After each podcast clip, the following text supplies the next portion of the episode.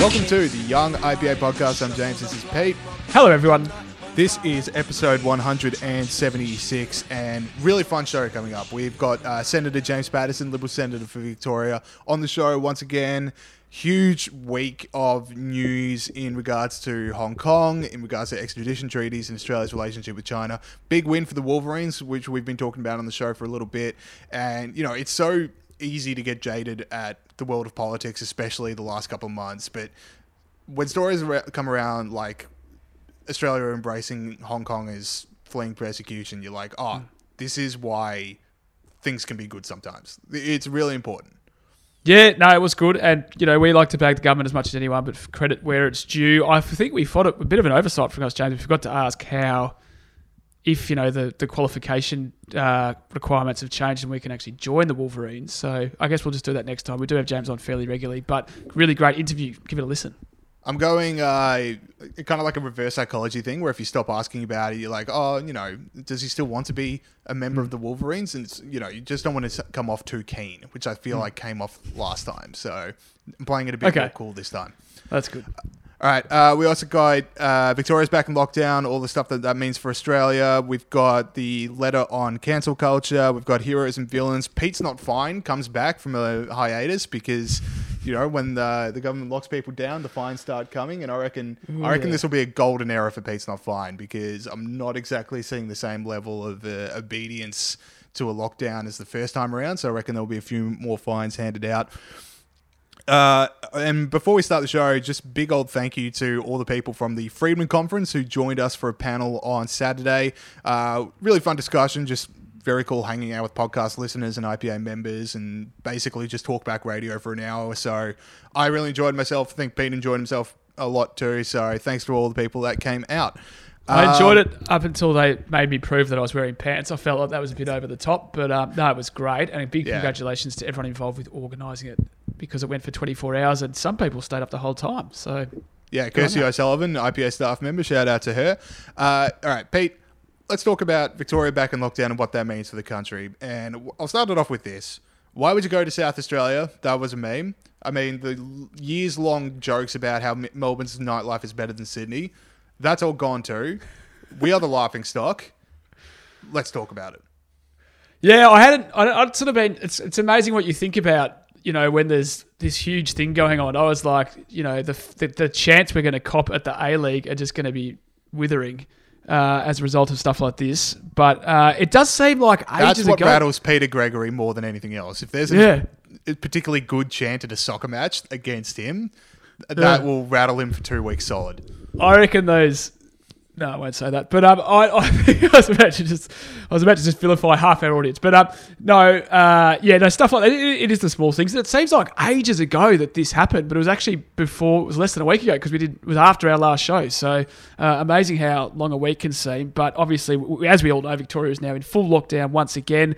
Uh, we've been we we we talked through the last episode about how this is the fault of the Andrews government, uh, and what, so I won't, you know, bore you with all that again. What I would say was that the language around what was said, I did not rate at all. Effectively, Andrews basically blamed the people of Victoria. He said, "We all know someone who's breaking the rules," uh, and he made statements like that. If, to my, in my mind, he didn't take responsibility for all the mistakes he's made. For the fact that we had more onerous restrictions than everyone else, and it seemed not to have worked. The fact that there was the complete hypocrisy over the protests, uh, quarantine, hotel quarantine security, obviously, as we all know, did not work that well, and the failure, yeah, like literally actually- turning away the Australian Defence Force from hotel quarantine so they could use private security firms, and then that seems to be where the second breakouts come from. But but no, it was Yeah. our complacency.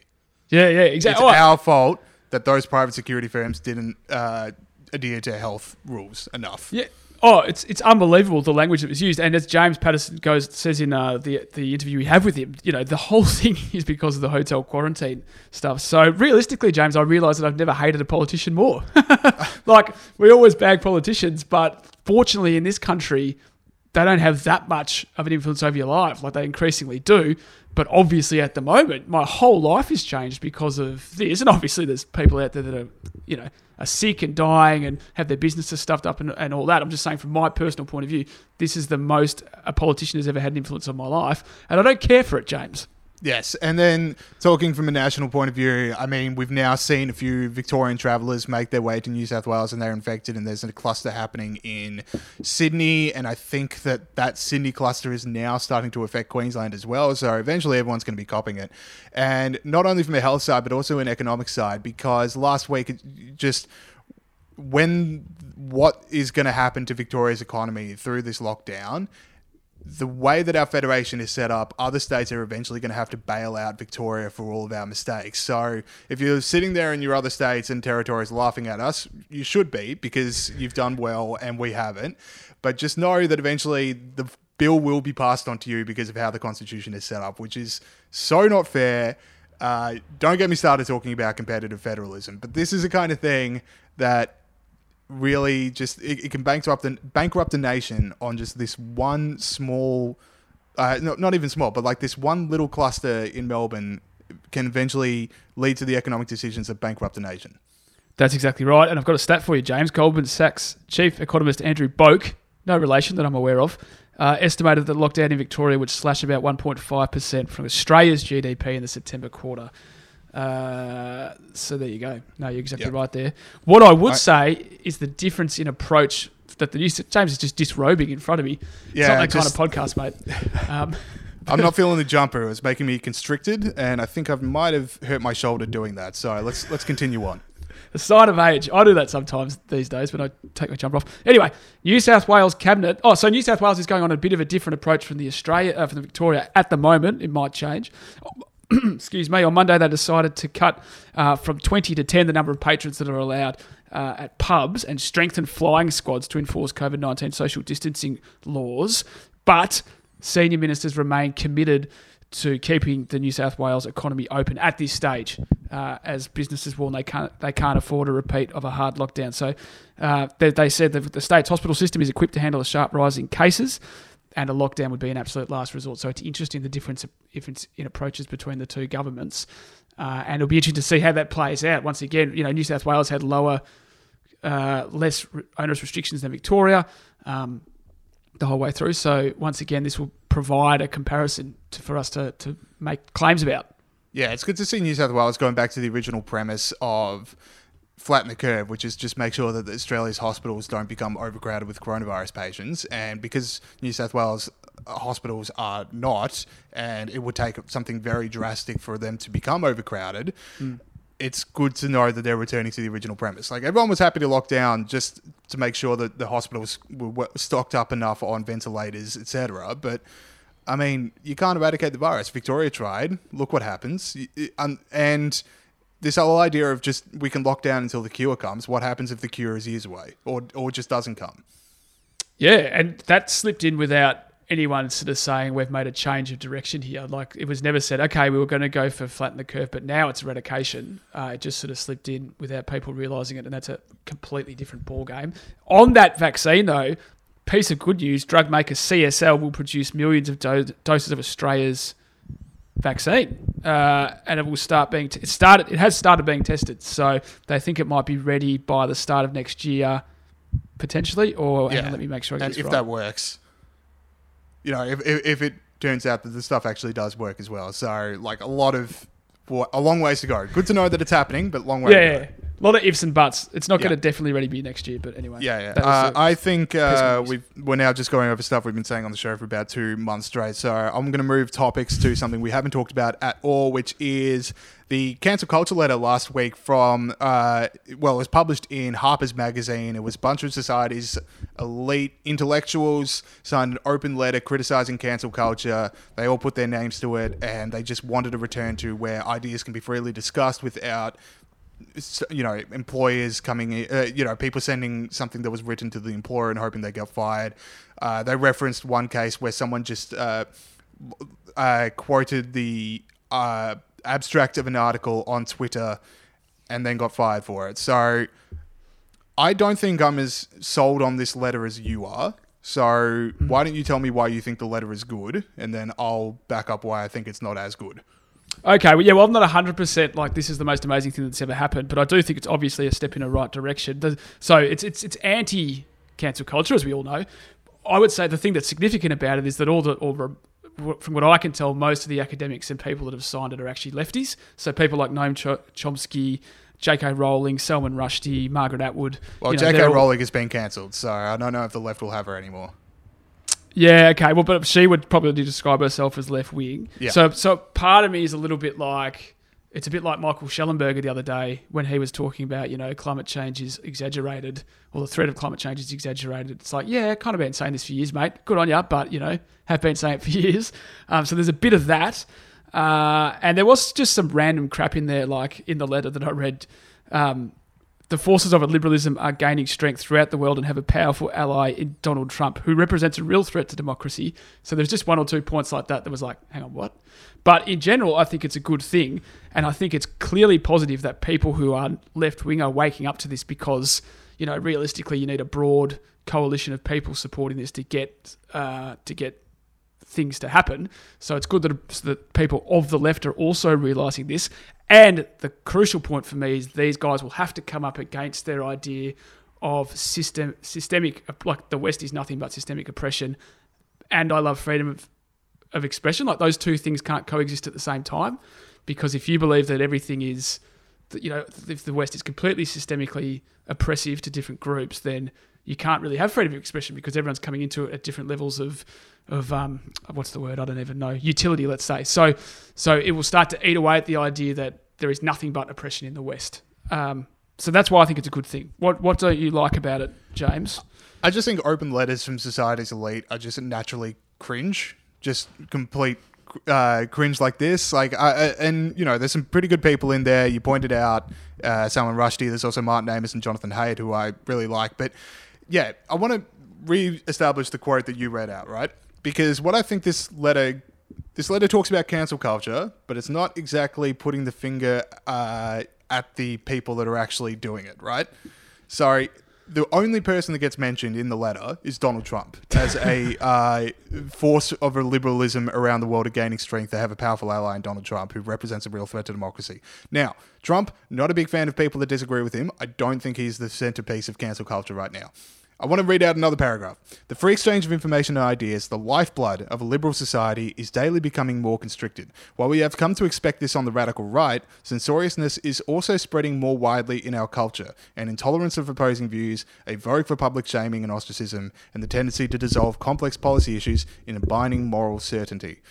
Now, there was a key word missing there. One word that was inter- one word that was definitely put in there was radical right.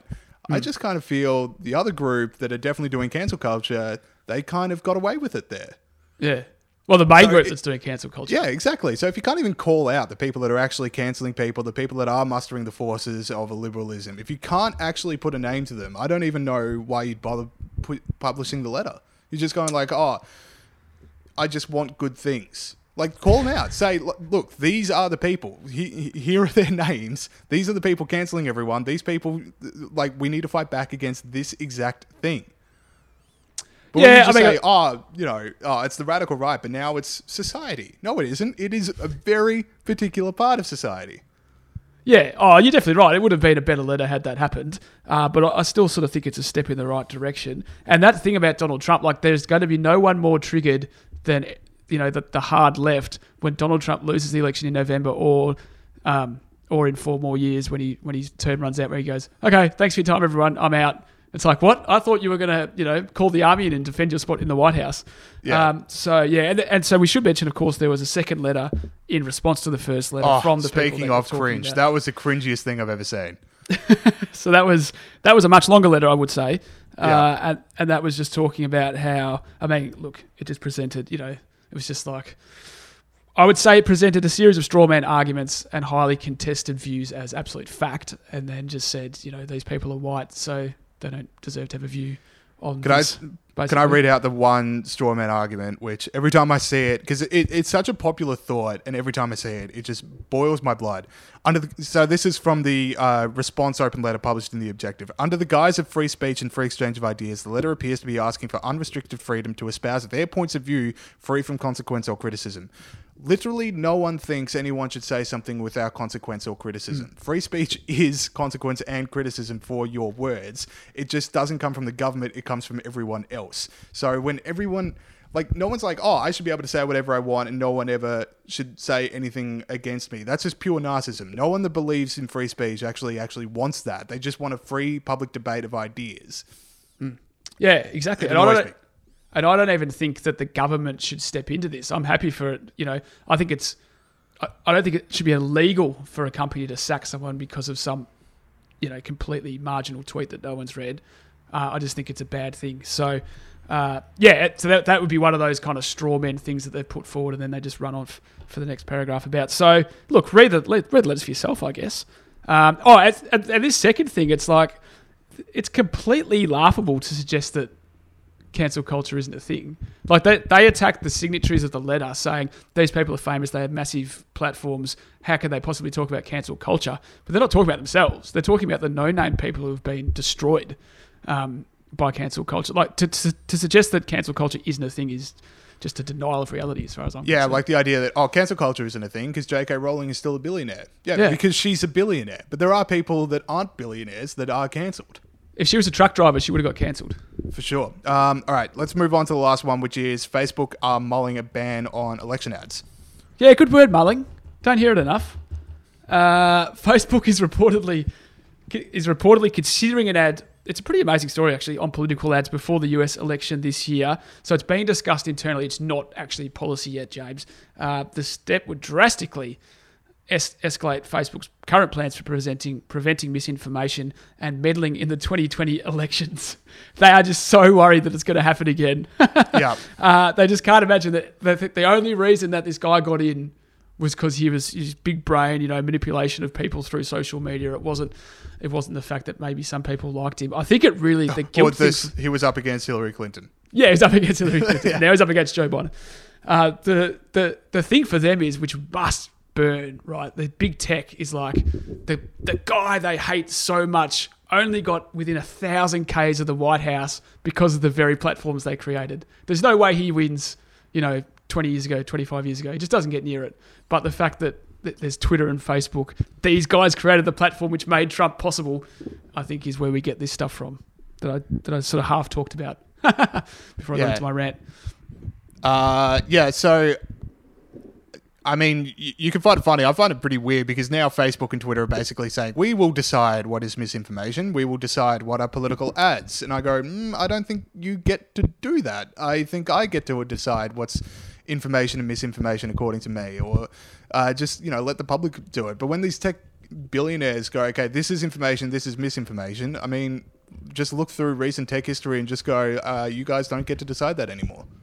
Yeah, I mean, from what it, from how, it's been presented is as polit- all political ads, so it's not like misinformation or, or meddling. It's just any political ad, and it's for a few days prior to the election. Um, and some have said, you know, this is going to favour Trump because Trump has a bigger presence on Facebook, a bigger organic presence on Facebook than Biden, 25 million followers compared to 2.1 million followers. Um, so that so he can still put stuff on his page, he just can't pay for ads. Yeah, Um, but do you reckon uh, Trump posting something on Facebook will definitely not be seen as a election ad because it's That- upcoming an election? It's a public policy statement. I mean, That's what they're there's a lot saying at the moment. Yeah, just uh, I don't know. This is pretty scary stuff for me. Yeah, well, and, and, and for, for Zuckerberg, it is uh, it is a change of heart because he was like, you know, I'm not going to police people's ads. Um, he said that you know the company wasn't an arbiter of truth. He believes in free speech. He's he has said probably rightly that removing political ads removes or harms smaller candidates who are less well funded and can't pay for as much actual advertising. Um, so yeah, it's it's weird, and, and as we say, it's not actual policy yet. So it'll see what happens. Twitter has banned political ads. This gave me a chuckle actually, because of the viral spread of misinformation presented challenges to civic discourse. So there you go. Twitter does care about civic discourse, James. Uh, I'll update my banned- records. Yep. All right, let's move could- on to let's move on to heroes and villains. This is the Grunt the Pig Freedom Snort uh, for people that have stood up for liberty and justice around the world. Pete, who is your hero this week? This one is an awesome one. Speaking of people that have really stood up for liberty, like really, really stood up for liberty. Li Meng Yan, scientist at the Hong Kong School of Public Health. Uh, according, she's a scientist, as I just just said. Uh, she, uh, according to her, the Chinese Communist Party and senior university staff suppressed evidence that coronavirus could be transmitted between humans in December. Uh, so on December 31, she she so she's in Hong Kong, so she didn't have actually have access to the labs, but she got contact from the labs in China saying that it was transmitted between people. She told her boss, and her boss just ignored the information. On January 9, the World Health Organization released a statement supporting the Chinese claims that the virus doesn't transmit readily against people. So, um, as a result of that, she fled Hong Kong and is hiding in the US so that she could tell people this is what happened. Uh, one study by Chinese and British experts found that had the lockdown begun at the start of the year, the number of cases could have been cut by 95%, which is pretty depressing to think about. So, anyway, Li Meng Yan, for risking your life and presumably your family's life to tell the truth, you're my hero this week. Very good one. My one, uh, our colleagues Gideon Rozner, Renee Gorman, and Zach Gorman. As we said, Friedman Conference was over the weekend. They, Gideon won the Young Libertarian of the Year. Renee and Zach won the Libertarian Power Couple of the Year. And now they get to take home the triple threat, which is the Grunt the Pig Freedom Snort. Uh, I mean, I know they're our colleagues, and uh, this might, you know, they're our colleagues, and I get it, but they do tireless amount of work for freedom. You should think Gideon in the media, Zach's stuff about Western civilization, and of course Renee's stuff with Generation Liberty. I mean, get involved if you are at university right now. We're still doing a whole bunch of really cool things, even though that classes are not in session. So I just wanted to give our colleagues a big old shout out. All right, Oh, let's yeah. go over to villains. Yep. Okay. Uh, yeah, okay, so the Extinction Rebellion Fake Nudie Run Award is the award for people that have not stood up for freedom. In fact, they've they've uh, obstructed the, the path to freedom, let's say. Roll the tape, Saul. As Extinction Rebellion protests enter their sixth day. Okay, so that's obviously the fake nudie run Extinction Rebellion held in October last year, which was a nudie run to save the world, but they weren't fully nude. James, who's your villain? Uh, social life shamers are terrible Oh, yeah. people. So Okay. it's it's a um, like it's the next level of every time someone would post a photo from a beach and there was a bunch of people on the beach who by the way were all social distancing. If you look really closely they're they're away from everyone else but they post up a photo and go look at these people having fun. How bloody dare you. Ne- latest one was Scott Morrison went to the rugby over the weekend to watch the uh, Cronulla Sharks as the, as Melbourne remains in lockdown. Now, Cronulla Sharks are not playing in Melbourne, so I don't know why this is linked, but there was this whole Twitter blue drip freak out uh, and social me- other social media websites as well over how dare Scott Morrison kick back at the footy, how dare he do all this because we're still battling coronavirus. Like, one, it's safe to do so. Otherwise, they wouldn't be doing it. So he's not breaking social distancing by going. And then two, like, did they assume he just didn't take his phone, or he had his phone off and he was completely away from the world and was missing key meetings because the Cronulla Sharks were playing? Uh, We're going to be doing this until we have a cure, and it's going to suck every time because if someone's not breaking social distancing, they don't need public shaming. Yeah, and and so this is just one of those things where if people hate him, they hate this, and if they love him, they love this. I think it sort of gives people a bit of, for me anyway. Like I'm not a, ma- I'm not like some massive fan of Scott Morrison, but it's like it's just good to see the fact that he is sort of out and about and living his life. Sort of projects a little bit of this thing that maybe things in some way, in some small way, getting a little bit back to normal, and that's a positive thing. So I kind of liked it. And yeah, it's not like Shark Stadium or whatever it's called. I mean, Cronulla is right down the south of Sydney, but it's not like, you know, he's got a phone, okay? If something happens, he's got a phone. Yeah. All right. Uh, your villain, Pete. Okay, this one's from Rita Panahi, so just nicking it from her. Formula One staged a BLM protest. I prefer to say BLM. Black Lives Matters is really difficult for me to say. Like, there's too many plurals. Like, Do you not agree with it? matters. Is that the problem? What's that? Sorry. Do you not? Is that why is it difficult for you to say? I agree with the statement. I don't agree with the group. Um, anyway, so I'm going to say BLM from now on. BLM protest. Uh, so yeah, Formula One did a BLM protest. Now this group is anti-capitalist and very much pro-Marxist. Now last time I checked, Formula One love money, so that's an interesting take from them. As Rita pointed out, if you're really anti-racist F1, you wouldn't hold a race in China where if you want to talk about racist, the Chinese CCP are incredibly racist. Over a million Uyghurs are in concentration camps effectively for their faith. Uh, not to mention the political dis- dissidents in jail and often killed for their views. Uh, we see this happen time and time again. And you might argue, like F1 might be like, you know, we think it's actually better to have the race because you know that means we're exposing Chinese people to the outside world, and maybe that's a good thing, and I can accept that argument if that was the argument being made. uh, if you were going to do that, maybe you'd have a protest at the start of the Chinese Grand Prix. Maybe you'd have, you know, a solidarity with Uyghurs who are in concentration camps protest at the start of the, the Chinese Grand Prix. Anyway, we see this time and time again, sport getting involved with politics, and they're saying, you know, we really care about these political issues, really care about racism. Uh, but then they f- it just sort of works out that they care about money a little bit more, and when it comes to time to stand up to China, they just don't quite manage it. Yeah, I'm I'm shocked. Tell you what, I am absolutely shocked. Couldn't believe my own eyes when I saw it. Anyway, Oh, uh, very good villain. unbelievable. Let us go to our interview with James Paterson. Okay, we now welcome back onto the show one of the very good friends of the Young IPA podcast, Senator James Paterson, Liberal Senator for Victoria. Uh, welcome back to the show. Thanks for having me, James and Pete. I was watching the Friedman conference on the weekend and I saw that Mike Munger has appeared on Russ Roberts' Econ Talk Time uh, program 37 times. So until you've had me on 37 times on the Young IPA podcast, we've got more work to do.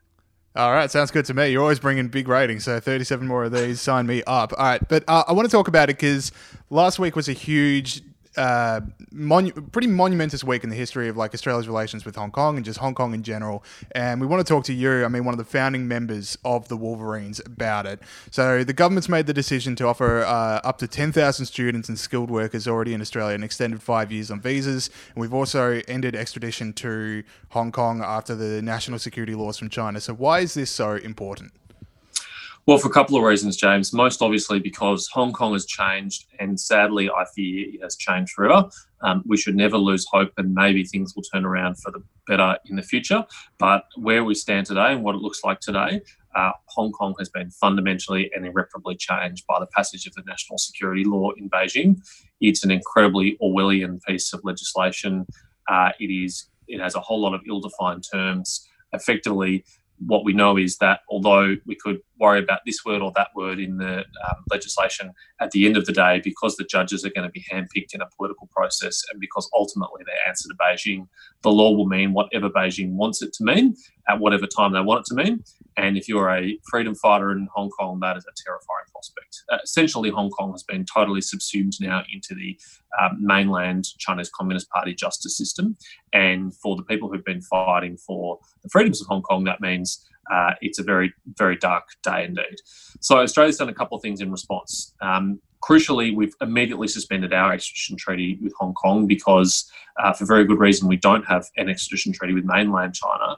Uh, and if we maintained an extradition treaty with Hong Kong now that it's effectively part of the mainland justice system, well, then we'd be effectively having an extradition treaty with China in a backdoor way. So we've ended that.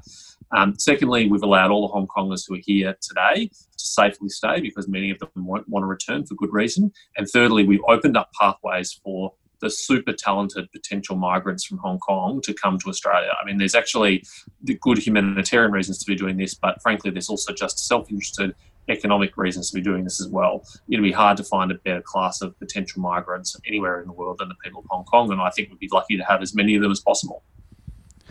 James, you and a few of your colleagues um, played a, played a special role in getting the ball rolling on ending extra, extradition treaties to China and Hong Kong. Do you want to run through? Well, I know you've spoken about that before on the program, but do you want to run through that for our listeners who might not be aware of that? Yeah, there's a little bit of history to this, Pete. Uh, back in 2017, uh, the then Turnbull government under Foreign Minister Julie Bishop sought to ratify a long dormant, uh, negotiated but never ratified extradition treaty with the People's Republic of China.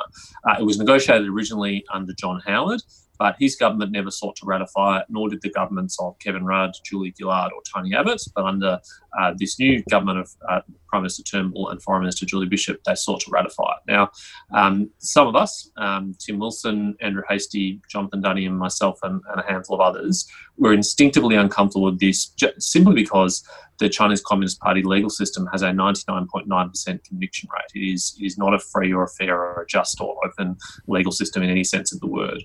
And we knew that even if no Australian citizen or any other citizen within our jurisdiction was ever extradited to face that unfair justice system, simply the threat of having to face that would be a very intimidating thing, particularly for the Chinese diaspora in Australia.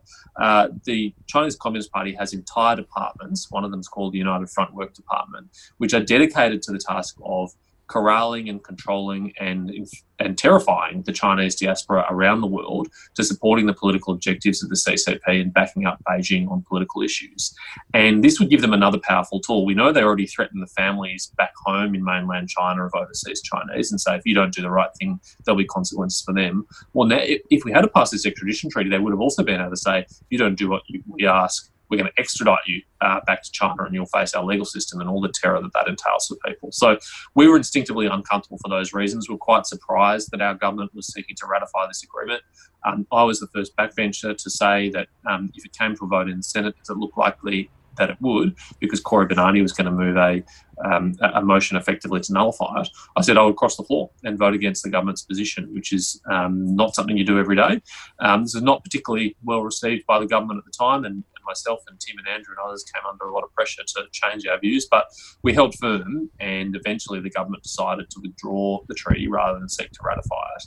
And looking back, it's amazing that whatever was considered uh, when it was, and I can't ever contemplate an Australian government uh, proposing one again. But we came very close to having one, uh, and if it wasn't for those of us who, who threatened to cross the floor, it might have. Yeah, I think the last week's worth of decisions with Hong Kong is the kind of stuff that uh, not only gives me amazing amount of uh, pride in Australia and also like uh, gratitude towards yourself and your colleagues, but I think it's also one of those things that's going to pop up in history books like 80 years from now. Just like look at the governments around the world that were there for the Hong Kongers when they needed them most, which is really good. Now, uh, you brought up one thing which I want to talk about, which is uh, the Hong Kongers coming to Australia, and I mean the humanitarian good is there, but also the economic good. So I want to pitch a policy to you, and I just want to sure. see what your thoughts are. So, I reckon we take a like a low population dense part of like Northern Territory or Northern Western Australia, and build a special economic zone, and we just recreate everything that was good about Hong Kong. Yes. And they can do whatever they want. You know, it's their it's their territory. We got free trade. We got free movement. It's going to be beautiful. It's exactly what they had, except instead of China, it's the Liberal Democratic government of Australia. I tell you what, it's, it's very appealing, James, because we know that if you have entrepreneurial, creative people and the right institutional settings, the right policy settings, it's amazing what they can achieve. Um, even in far-flung places in, in, in the desert and in the inhospitable uh, north. In fact, this has been a semi-serious proposal floated in the United Kingdom as well that they should found a new coastal city somewhere in uh, England that would uh, facilitate uh, potentially millions of Hong Kongers that they've opened their doors to uh, to recreate what's wonderful about Hong Kong in the UK. Um, of course, you can't ever exactly create Hong Kong again. It's it's special because of where it is, because of the people, because of the um, institutions. But the institutions fundamentally are the most important part, and a special economic zone would recreate um, those conditions. And it's really about uh, the rule of law, uh, open trade, uh, low taxes, limited regulation, and uh, massive opportunities for entrepreneurship. And I mean, really, that's something that all Australians should have access to. It shouldn't be quarantined to any special economic zone. It's something that we should all strive for. But uh, the great thing about special economic zones is they highlight the merits of these ideas. They show in a kind of a, a natural experiment in a test tube. Look at what happens when you give people these conditions, and uh, if they can have them, why shouldn't everyone else?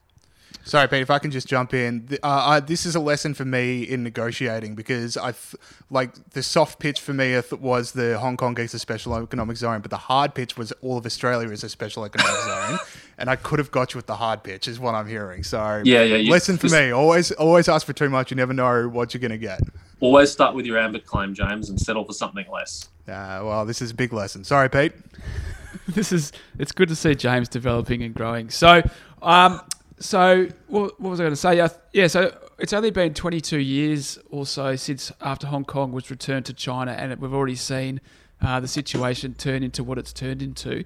From your perspective, how does that happen, James? Do you is there anyone you in particular blame for that? Were the British naive to think that this wouldn't happen? Uh, was there any way to ever prevent this from happening, or was this always going to happen? Do you have a view on any of that? Yeah. So, so in, in 1997, uh, the British handed back Hong Kong to the Chinese Communist Party and accepted it would become part of China again, uh, but did so under a specific set of conditions and under what we all hoped and, and what was thought at the time to be a robust agreement to protect uh, what was special about Hong Kong. It's, it's called the Sino British Declaration. Uh, it actually has legal force, it's a treaty registered with the United Nations, and it sets out a whole range of things that must be uh, guaranteed for the people of Hong Kong, and actually some things that must be granted to the people of Hong Kong that they didn't have at that time, uh, including universal suffrage. It was supposed to be uh, universal suffrage and uh, free voting. They were supposed to be able to uh, elect their chief executive, which is effectively the same as a, a state premier um, in the Australian political system. Now, not only were those promises uh, of things to be granted to the people of Hong Kong never kept, but the commitment of the bare minimum standards that were supposed to be kept have also been walked away from and watered down over time. And there have been some signs uh, that it was heading in this direction for, for some years now. It's not like it's happened overnight, but uh, the rapid descent in just the last 18 months to two years, I think has shocked a lot of observers. Uh, most people probably thought at the tail end of that 50 year handover, which you know still has uh, 27 years to go, you would see a watering down of these things, not only 23 years into that handover, as we're seeing now, and it's essentially been completely extinguished with the passage of the national security law. Um, the, the Sino British Declaration actually says there should be a national security law for Hong Kong, but it must be passed by the Hong Kong legislature and it must be the choice of the Hong Kong people uh, how it's designed. Well, that was blatantly and flagrantly breached when it was passed by the National People's Congress in Beijing and imposed uh, on Hong Kong. It's there's no way arguing around that. That is just the most transparent breach of that agreement possible. But the Chinese Communist Party doesn't feel bound by it. Uh, they feel that Hong Kong uh, is entirely a matter for them and uh, not an interest for the rest of the world. And it is a lesson for the world that the Chinese Communist Party uh, can't be relied upon to abide by agreements that it itself voluntarily signs up to. In a world so sensitive to colonialism, I mean, all the statues that are coming down around the world because they represent colonialist ideals, this is actual colonialism. This is a country uh, muscling in on another territory and just uh, building the society they want despite what the native population want. Uh, I'm not saying that no one's talking about this because obviously the Wolverines are talking about this and all these governments are opening up. Uh, uh, but why doesn't it get the same level of uh, international attention as statues of people that died 200 years ago? Well, one of the things that the defenders of the Chinese Communist Party in the Western world often say about it is sure, we don't like their domestic policy settings, we don't like uh, their human rights record internally, but it's ju- it's it's not an expansionist power. It's a power which only seeks to consolidate its own position in the world. It doesn't seek to expand its borders or export its ideology or control the rest of the world. Well, tell that to the people of Hong Kong. Um, tell that to the people of Taiwan who fear that they're next. Um, tell that to the people of Tibet who've been through this. Um, Yeah, tell Nepal that to well. uh, Yeah. the Indian government, which is having a very serious border dispute with, with China at the moment, uh, and have a look at what's happened in the South China Sea. Um, it, it- may not- not be an expansionist power in the sense that it's uh, invading far flung nations, but uh, on its own perimeter and around its own borders, it absolutely is expanding its sphere of influence uh, militarily, politically, diplomatically, and uh, and it does have expansionist aims for its ideology. It wants to uh, make sure it applies to uh, the free people of Taiwan, 24 million people, an island nation that has had a successful liberal democracy for a number of years now. Uh, China wants to uh, bring that in back into the mainland and take away that uh, political system and force it under the, the Chinese Communist Party's undemocratic system. So it, that is, in my view, expansion of uh, ideology, and that is an expansionist uh, power. And, and the free world must stand up against that and must resist that. And we can't allow what's happened to Hong Kong to happen to Taiwan. So speaking of China trying to exert its influence elsewhere, there's been a fresh ban to put a fresh push to ban TikTok, or as I like to call it, TikTok, uh, because of the data it provides to the CCP. Difficult issue for uh, classical liberals. Would you see it? Ba- would you see it banned, or, or would you not see it banned? Yeah, my, instinct on this, Pete, is uh, I don't want Australia in any way to resemble China. Uh, China has a great firewall, and I don't want to see Australia have a great firewall. But having said that, uh, apps like TikTok, um, WeChat, and others are dangerous apps. They seem very harmless, and a lot of young Australians in particular download them and think they're just a bit of fun. But uh, what they don't know in many cases is how invasive these apps are for your privacy. Now, everyone's aware generally that social media has some privacy risks, and everyone's critical of Facebook and Twitter and Google for the amount of data they collect. That pales in comparison to the way that these apps operate, in particular TikTok. It harvests a whole lot of data from your phone that is completely unnecessary in the delivery of its service. It does not just harvest, harvest data within the, the app, but on your phone generally, and other things that happen on your phone. And uh, I don't believe it's secure. It's stored securely, and I don't believe it's necessary to be collected. Um, it's an app which censors criticism of the Chinese Communist Party. There's a famous instance of a a pro Uyghur video being posted and then censored and taken down. Uh, it's an app that is a platform for Chinese Communist Party propaganda um, overseas. Uh, young Australians should be very aware of the dangers of these kind of apps in particular. Frankly, I think they need to come with some kind of health warning or consumer warning so people at least know exactly what they're getting into when they download it. But having said that, other countries are heading towards banning it. India has banned it. United States is considering banning it. A couple other countries are reviewing it as well. So uh, I wouldn't rule that out as a possibility. How does that stack up with freedom of association, though? Because I, I know like the threat might be uh, uh, downplayed in people's minds, they, but people are aware that TikTok is basically a Chinese spying thing. But shouldn't you still have the right to download an app on your phone if you go, you know what? Uh, I just I like bad dancing videos that much that I'm willing to part with my personal information like that. Yeah, and that's why I say, James, I'm reluctant to have an Australian firewall in the way that we have a, a Chinese firewall.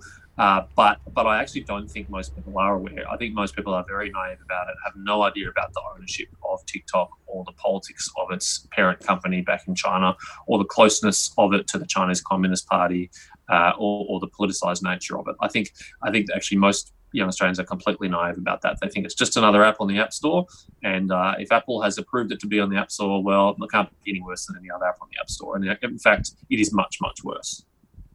So, James, the Wolverines have had some pretty big policy wins in the last little bit. What's next? What's next on the agenda for the Wolverines?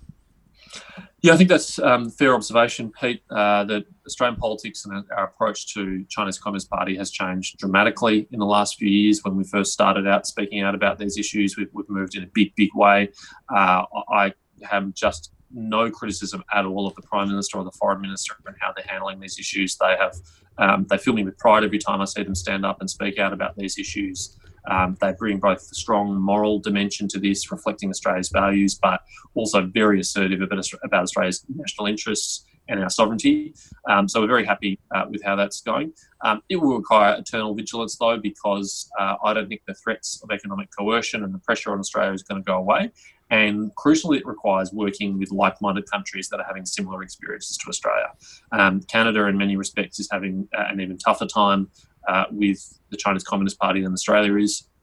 They have two citizens who are detained in a completely arbitrary way uh, in retaliation for the arrest of a Huawei executive uh, in Canada. The Chinese Foreign Ministry has openly said that there is a link between the arrests of the Canadians and the um, the Huawei executive, uh, and uh, that's just one of many issues that Canada's having. But essentially, every country that has diplomatic relations with China, whether it's uh, Norway or Sweden or the United Kingdom or Germany or Vietnam or the Philippines or Malaysia or anyone, they're all having a version of Australia's experience. And so it's crucial that we work together and that we back each other up and that we form our own united front and liberal democratic united front with like minded countries, particularly in the region, South Korea, Japan, others, uh, and demonstrate that collectively we're not going to allow ourselves to be pushed around, that collectively we're going to stand up for ourselves. And that's our best chance of uh, changing the trajectory that China has been on and getting China to uh, accept that it has a big place and an important place to play in the world, but not one that allows it to dictate to the rest of the world. Let's uh, switch lanes for a second. So, over the last week, Victoria's come back into stage three lockdowns. What were your reactions to that? Uh, like most Victorians, frustration, anger, concern, uh, annoyance. Uh, I'm particularly worried on behalf of the small business community who have been absolutely smashed by this announcement. Think about every small cafe that had designed new menus, scheduled staff, ordered in um, supplies, ready to kind of take that cautious, you know, step, bold, brave step to opening up again. And uh, the rug has completely been pulled out from underneath them. Uh, many of the businesses that survived the first lockdown will not survive the second lockdown. Uh, we know that there'll be more business failure from this, and that's people's lives and livelihoods utterly destroyed. It's their dreams destroyed. So I'm incredibly disheartened about that, and uh, I'm incredibly worried about the impact on uh, the economy and people's mental health and our, our social bonds um, from this. I'm worried that people won't comply in the same way they did the first time because, frankly, they're over it. Uh, so uh, this this is a very serious issue. Uh, it is a very serious failure of the Victorian government. Uh, the chief health officer Brett Sutton said the other day that uh, the sequencing test that they've been doing on the virus that is now out in the community again shows that there is no virus left from the February March stages of the outbreak What that means is that Victoria effectively achieved elimination uh, in the community, the same as the other states appear to have, uh, until there was leakage from hotel quarantine. And now we have the hotel quarantine version of the virus out in the community. Uh, that is a very, very serious public policy failure given the enormous cost that is going to have on people. Gee, I, I, I hadn't come across that. That's um, that's amazing. Um, would you see any changes? Would you have any changes to the lockdowns that has been int- introduced? Would you have a lesser one or a shorter one, or any differences like that? Well, the very clear evidence from the COVID 19 committee, which I'm on, from uh, almost all the witnesses that we've heard from in the medical space, is that the most successful, the single most successful measures introduced in this crisis have been the border measures. Uh, and that had they been competently administered, uh, we could have opened our domestic economy up in Victoria as we have in the rest of the country. I mean, in, in some states, you know, South Australia and, and Western Australia in particular, essentially all of the restrictions that were put in place have now been lifted. There are a few remaining restrictions, but the biggest and most interventionist restrictions have been lifted. They are now gone. And that means that their economies are opened up and running uh, about as normally as they ever was. Um, but we're going to have to retain those strong border measures for some time. Well, Victoria could have had that had we better administered our hotel quarantine. And essentially, the domestic economy in Australia could be as back to as normal as you can be in this very unusual, strange world that we're now living in. Um, that's uh, something of great regret uh, and disappointment for me, and I, and I, know particularly for the federal government. Uh, we didn't want to see this backward step be taken. We didn't want to see Victoria effectively cut off from the rest of the country with you know, hard borders being imposed between New South Wales and Victoria. When everybody said throughout this crisis that's something we never wanted to do and never thought we would need to do. Uh, so I, I, think it shows that the very heavy costs imposed by lockdowns um, are disproportionate, uh, and that what we just need to do is ensure competent border protection measures uh, once this is this new outbreak's under control. James Paterson, Liberal Senator of Victoria. We're one step closer to that uh, 37 or 337 or whatever it was uh, number. But thank you so much for your time. Thanks, gentlemen. Appreciate it. Okay, thank you too, Senator James Paterson. And now the return of one of my favourite segments we've ever done here. Pete's not fine. Pete, hit us with it. Yeah, look, it's a shame that we have to bring this one back, James, but that's the nature of the world we live in. Pete's not fine. This is all the crazy fines that we've seen in regards to COVID 19. I'm going to hit you first with a lady fined for feeding her horse. Now, under the restrictions, residents are only allowed to permit, only allowed to leave their homes for work, essential shopping, exercise, or medical care. Karen Evans thought that medical care included horses. Uh, and she was sadly mistaken. She was pulled over for having just delivered feed to a 16 year old horse, Lily. Uh, and she got fined $1,652. She said, I said, I've got no one else to feed my horse. So he's just like, Well, you do understand I have to find you. I said, This is ridiculous. You can't find me for caregiving just because she's not a human being. I was angry. I was very angry. So that's case number one. You cannot go and feed your pets, apparently. That has been overturned, I will say. It's been Has it? overturned, which is good. Yeah, police will not proceed with finding her. James, that is why we keep you around. But the process is the punishment, James. The process is the punishment. All right. Yep. Number The two. most, ex- the most expensive run for KFC ever. A KFC in Melbourne has uh, so a run for KFC. So people were having a party, and uh, these two people went into KFC, and they piqued the interest of actually emergency workers, ambulance workers, I believe, because they had an order for like 20 meals of KFC. So these emergency workers told the police about their suspicions. Police then chased them or followed them to their townhouse in Dandenong, uh, where they found a group of people who tr- then tried to hide in the backyard, garage, and under beds. Uh, and they all got fined. That led to a $26,000 fine for the group of partygoers. And uh, yeah, the most expensive KFC meal in history. Now, the last one I want to do. Oh, I just want to talk about this one because I'd like to see KFC treated as international waters. I don't think any rule of man or God holds up in a Dirty Bird restaurant. I think that's a free zone. Well, I mean, yeah, it's it, it, it's it's a little bit like you know they got dobbed in, and I think KFC is like you know it's like an embassy or something like that. Yeah, I think so. It's diplomatic immunity, but chicken. So I just started drinking just as we as I was meant to A talk. strange decision from you, for sure. All right, All right. case number Uh, three. Case number three: Police in Queensland have slammed as selfish. People trying to dodge strict border rules and sneak into Queensland. Uh, a busload of Victorians was fined 24k because they said that they weren't from Queen on their border form. They said that they weren't from Queensland. They said they were from New South Wales. Now the group of six got out of the minivan. Went from. Victoria, don't you mean? That's right, word from Victoria. Very good, James. They got out of their minivan and uh, just stop, tried to make it across the border on foot, but was stopped by police. And police looked at their phones and worked out that they'd been in New South Wales. Uh, and they and they also looked at photos that the group had been in Victoria in the last 14 days. So unlucky. Pete's not fine. Those are the three editions of Pete Not's fine for this week. Uh, I, I just, I mean, this is what Corona has done in that Victorians will go by foot to Queensland just to get Yeah. away from being in Victoria. It's a long way away. Because when we go back uh, to normality and the whole interstate rivalries come back up, it's going to be tough to live the fact, live down the fact that Victorians were by foot going to Queensland just to get out of the state. Oh, and you don't want to find out that that was happening to places like South Australia. You know, Yeah, we'll never come back from this. All right, uh, we'll move on to. Um, I think we used to have a segment for this, but uh, just incredible Guardian headline came across our desk last week. Yeah, Uh, I'm we just going to read it out verbatim. Upward thrusting buildings ejaculating into the sky. Do cities Oh. have to be sexist? It is not that kind of podcast, James. Can you clean Well, it up? I mean, it's that kind of paper. So upward thrusting buildings ejaculating into the sky. Oh. Do cities have to be so sexist? I don't know what building she's looking at, but it, it's this classic Guardian. It's like feminist architecture and how to like feminize a city because all these tall buildings. Uh, in fact, um, I'm going to read out. Uh, part of it. So glass ceilings and phallic towers, main streets and dark alleys. Sorry, just main streets and dark alleys, road names and statues of men, from the physical to the metaphorical. The city is filled with reminders of masculine power. It's a couple thousand words, and I think it's one of those articles where they gave her the word count before she figured out what she was going to say. Because in an article about feminizing major cities, uh, Black Lives Matter came up somehow, and also the fact I mean, I was reading the article, then I got distracted by Instagram, and when I came back to the article, the first sentence I read was even Frederick Engels thought women should stay in the home, and I thought, oh, this article has taken a turn. Like I don't know, don't know why this one gets brought up in the context of things. Uh, so. I don't know. It's just classic Guardian to me. But uh, to be honest, I'm a bit disappointed because if you're going to write an article like this, so go ahead. I've read out the title twice. Go ahead and read it, then come back to this.